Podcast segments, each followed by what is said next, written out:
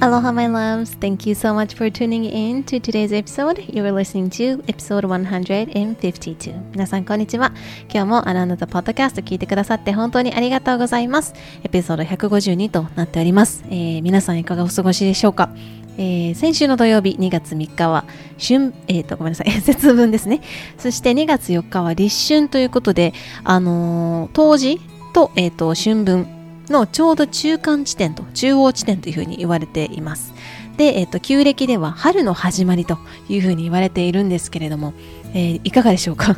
もうその春の始まりを迎えた直後にですね、あのー、関東だったり東京都内では雨が、雨じゃなくて雪が降りましたね。結構降ったなとは思うんですけれどもやっぱり東京はなかなかね雪とかに免疫がない感じもあるなっていうのはちょっと感じたりもしてたんですけれどもまだまだ寒い日々が続きますので、えー、暖かくしてお過ごしいただけたらなと思っています、まあ、これからね立春ということなので、まあ、少しずつ春の足音っていうのが聞こえてくるそんな時間になっていくんじゃないかなというふうに思いますけれども皆さんは、えー、皆さんの地域はどんな感じですかね？まあ、春はねあの種まきの時期でありますのでその春に向けて今その151でもお話ししたように今は本当にゆっくりじっくりの時期ですよというふうにお伝えしたのでぜひそのエピソードだったりとかあと少し前にあの戻っていただいて冬のセルフケアというところをね今一度見ていただくといいんじゃないかななんて思っております。さあ今日のエピソードはえ今日何して遊びましたかということなんですけどももしくはどんな遊びを取り入れますかなんかね最近こう疑問に思ったことがあってそこからねこのエピソードが生まれたんですけれどもなんかあのー、コスパとか最近タイパっていうのもあるらしいですねコスパは、えっと、コストパフォーマンスで、えっと、費用費用対効果で、タイパはタイムパフォーマンスの略だそうです。それでタイムパフォーマンス。なので、えっ、と、時間対効果。そして、また生産性とか、効率とかって、まあ、その良し悪し、まあ、その良し悪しで物の物差しでいろんなものをこう測りがちなこう世の中だと思うんですけれどもそれが例えばコスパが良ければ善タイパが良ければ善生産生産性が良ければ善効率が良ければ善みたいなところになんかこうちょっと疑問をね最近持ち始めているんですね。このきっかけとなったことが、あの、ちょっとね、週末、あの、どこで見たか、もう本当に衝撃すぎてどこで見たのか、こう忘れてしまったんですけど、週末何か、そのテレビか、なんか動画を見ていた時に、恋愛はコスパが悪いからしませんって言ってた方がいたんですよ。で、恋愛でコスパが悪いって何と思ったんですね。で、じゃあ逆に、コスパの良い恋愛関係、恋愛って何？そしてコスパの良い人間関係って何だいって思い始めてきてでそのコスパっていうのはかけるお金に対して相手からのリターンそのメリットが大きいということなのかっていうふうに思い始めてくるとなんかそれって違うくないかっていうふうに思ったんですよね。でどう思います？恋愛で恋愛恋愛はコスパが悪いというふうになんか言われるとなんかこう違和感が そのお腹の中で虫が踊るというか そんな感覚に陥ったんですけれども皆さんどうでしょうか、まあ、これはね私の一一人の意見なので、まあ、違う意見があってあの当然ですしそれはいいと思うんですけれどもなんかあの近年ね AI とかが発達して仕事が AI に置き換わるみたいなのってもうすでにもうずっと言われてることですしもうすでにいろんなところであの始まっているじゃないですか。あのレストランに行ったら人じゃなくてロボットがね注文を運んできたりとかもう注文自体が全部もう機械になっていたりとかっていう、まあ、少しあの前ではなかなかないようなその私アメリカにいたじゃないですか。でアメリカってなんかすごい発達してそうじゃないですか。なんかあのテレビで見るとか日本国外アメリカ国外から見るアメリカっていう国ってすごい経済が回ってて発達しててっていう風に思うかもしれないんですけどそれって本当に一部なんですよ実は。でなんかあの例えばねカリフォルニアの、えーと、ロスロサンゼルスとかサンディエゴとかサンフランシスコとかまたニューヨークとかえーと、フロリダとかそういうなんかアメリカの、まあ、一般的に有名な有名どころ、まあ、もしかしたらそうかもしれないんですけどでもアメリカってそれ本当に一部なんですよね。大半がもっともっとこうなんかレトロな感じなんですよ。はい。なので逆にその日本で今全部レストランとかに行くとまあその場所によりまどあの格っていうのにもよりますけど、まあ、一般的なレストランというか、まあ、ファミリーレストラン的なところに行くともうほぼ機械になっていたりとかほぼなんかうん人が何か注文を取りに来るみたいな運びに来るみたいなのじゃなくなっていてなんかこれって日本ってやっぱりあのすごいなと思ってあのそういうのがね広がるのがやっぱ早いんですよね。田舎とかあの都内とかあまり関係なくですね結構広がるのが早いななんて思っているんですけれどもちょっと話はちょっと飛びましたけれどもその仕事とかが AI に置き換わるみたいな話はもうそんなに新しい話ではない。でも心を置き去りにしたこととかまあ、心がないというか心が通っていないことだったらそれこそロボットの得意分野なんですよね。で私あの以前あの、製造業に携わっていてそこの製造業ではそのロボットがいかに早くその製品を作れるか。でそれによってあの、その利益が増えるわけじゃないですか。それってそれをやるのは人間の仕事なんですけどそのその計算とかをするのは人間の仕事だしそれを伝えるのが人間の仕事なんですけどだけどそれを実際にやるのはロボットなんですよね。うん。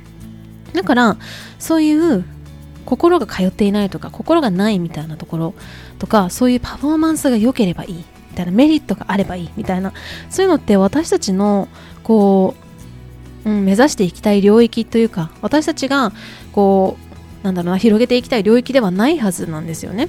でいわゆる無駄の中に私たちに必要なことが詰まっているんじゃないかなっていうふうに私は最近すごく感じていますその遊びこそに明日お金にならないような体験とか学びこそに濃密な時間って詰まっているんじゃないかなって思うんですね。で効率とかパフォーマンスとか利益とかメリットみたいなのをそのそういう製造とか以外のところ自分の日常生活だったり人対人のところで求めていたら遊びの余地もなくってなんか心の距離ってどんどん離れてしまうんじゃないかななんてあの感じています。だから日常の余白の中にある遊びっていうのを楽しんでみる。心が通った会話をする。でうまく言葉にはできないんだけれどもなんか好きというところにじっくり時間をかけてみる。誰かとの比較だけではなくって比較ではなくって自分でいられることをする。遊んでみる。うん、なんかどうしても SNS を見てたりすると焦ったりとかなんかこの人はこんなことしていてすごいとか私は遅れをとっているとかってあの思ったりとか私にはそういうのがないとかっていうふうに思ったりもすると思うんですけどそういう場所なんですよね SNS っていうのは。そういうふうに思わせて商品だったりとかサービスだったりとかっていうのをそのマーケティングのターゲットとなっている場所だからこそそこにあの気がついて自分がそう思ってているなっていうふうに気がついて自分自身に戻ってくる時間を増やしていくであの私が今日このね、あのレコーディングをしているのが火曜日なんですけれども今日はね、そのすごくあの寒かったので、雪の次の日なので、すごく寒かったので、なんかしっとりとした空気が恋しくなったんですね。結構冷たいとキーンって冷たくて、なんかこう、カラッとこう角が立っているような感じが、あの空気感があって、なので、こう、滑らかなしっとりとした空気っていうのが恋しくなったので、練り粉というのを炊いて、あの、お茶菓子をいただいて、そしてお抹茶を立ててですね、心も体も落ち着く時間っていうのを取り入れてみました、ね。はい。であの練り粉っていうのはこういうのですよっていうのをあのインスタグラムのねストーリーズの方にも載せたんですけれどもあのこういうなんかこうお香自体が黒くてねっとりとしてるんですよ。ねっとりとかちょっとペチャペチャしてる感じ。でそれを灰の中にあの火のついたあの炭を入れてその灰を温めてその上に練り粉をのせるとすごいしっとりとしたこうあの香りが広がるんですね。で茶道をやってる方はご存知だと思うんですけれどもあの冬はですねこういう練り粉を使ってあの香りを立てるんですけれども夏はもうちょっとあっさりとしたこうペラッとペラッとした香木ですねを入れてもっとさらっとしたねあの香りなんですけれどもその、まあ、冬に使う練り粉っていうのを実際にお家で炊いてですねお茶をいただいてあのお菓子もいただいて心も体もなんかああっていう時間を過ごしてみました。うん。やっぱりこういう時間静かな時間っていうのは自分の心に戻ってきていろんなあの日常生活をしているといろんなところにこう心がと旅するというか 心が出かけていっちゃうんですよね。なのであのあこれやらなきゃなとかあこうだなとか SNS を見てあーって思ったりとか、うん、そういうあの心がこう遊びに行ってしまう。心をですねよこうこっちに戻してきて自分の心の中にこうお帰りなさいっていう風に戻ってきてくれる。今ここを感じきることができるなっていう風に改めて思いました。ねこういうことって私にとってはこういう一つとしてそのお茶をいただいたりお茶を立てたりお香をあの炊いたりとかっていうのがまず一つとして私の中にあるんですけど他にもありますけれども皆さんはもしかしたらあのまた違ったあの方法があるかもしれません。例えばヨガをしたいっていう人もいるだろうしうんお風呂に入る。もいるだろうしなんだろうな。お散歩に行くとかなんかワンちゃんと一緒に戯れるとかペットと一緒に戯れるとかなんかお料理をするとか音楽を聴くとか音楽を実際に演奏するとかあの何か書き物をするとか、まあ、いろんな方法があると思うんですね。でそれは本当に一人あの人それぞれだと思いますし自分の中でいろんな方法っていうのを楽しんでみるっていうのもいいんじゃないかななんて思います。はい、さあ皆さんは今日また今週ですねどんな風に遊びましょうね。ぜひこう今聞いた時にこう頭で浮かんだことあの頭にこうパッて浮かんだことっていうのをなんか理由がわからないけれどもやりたいと思ったこととか頭にパッて浮かんだことそれをぜひぜひ取り入れてみてください。頭でねこれやった方がいいかなとかあとは私がそのお茶がいいって言ってたからお茶がいいのかなとかではなくてあのやってみたいなってこう純粋に本当に子供心のような純粋にやってみたいなっていうのをぜひ取り入れてみてください。きっとそういうものに何か今自分に必要なメッセージってあると思うしやっぱりその自分でしか感じられない体感心の感覚体の感覚っていうのを感じきってみてください。見つめてみてください。うん、そこに何か皆さんにとって大切なメッセージだったり今自分自身がもう一人の自分が届けたいメッセージっていうのがそこに乗ってくるんじゃないかなとなんか今これを言いながら感じております。はい。ということで、えっ、と、今日からですね、ちょっと新しい取り組みをしてみようかなというふうに思いまして、あのー、このポッドキャストのこう話していた内容の、まあ、全部ではないですけれども、まあ、一部みたいなものをですねあのいつも私はポッドキャストを撮るときに書き出しているんですね。であの書き出している内容についてですねあのノートブログですねノートっていうブログにあのちょっと書いてみようかななんて思っています。なのでぜひこう文字からも見てみたいなっていう方はぜひ見ていただけると嬉しいなというふうに思っております。はい。で、えっ、ー、と、先週ですかね、ちょうど節分の日にブッククラブがありまして、まあ、この日は、あの、まさかの、もう結構ね、みんなが知っている前後で、日々これ口実というね、今ここを味わうと。まあ、日々、毎日が口実なんですよっていうようなことをリマインドしてくれる前後と、あとは、ほうほけ今日隣の山田くんというね、ジブリのこう、何でもない日常を描いた山田くんの家族の日常を描いた、えー、作品になっていたんですけれどもここでこう実際に私が覚えている東方結局隣の山田くんとかで結構あっさりしているなんかイメージだったのであのー、すごく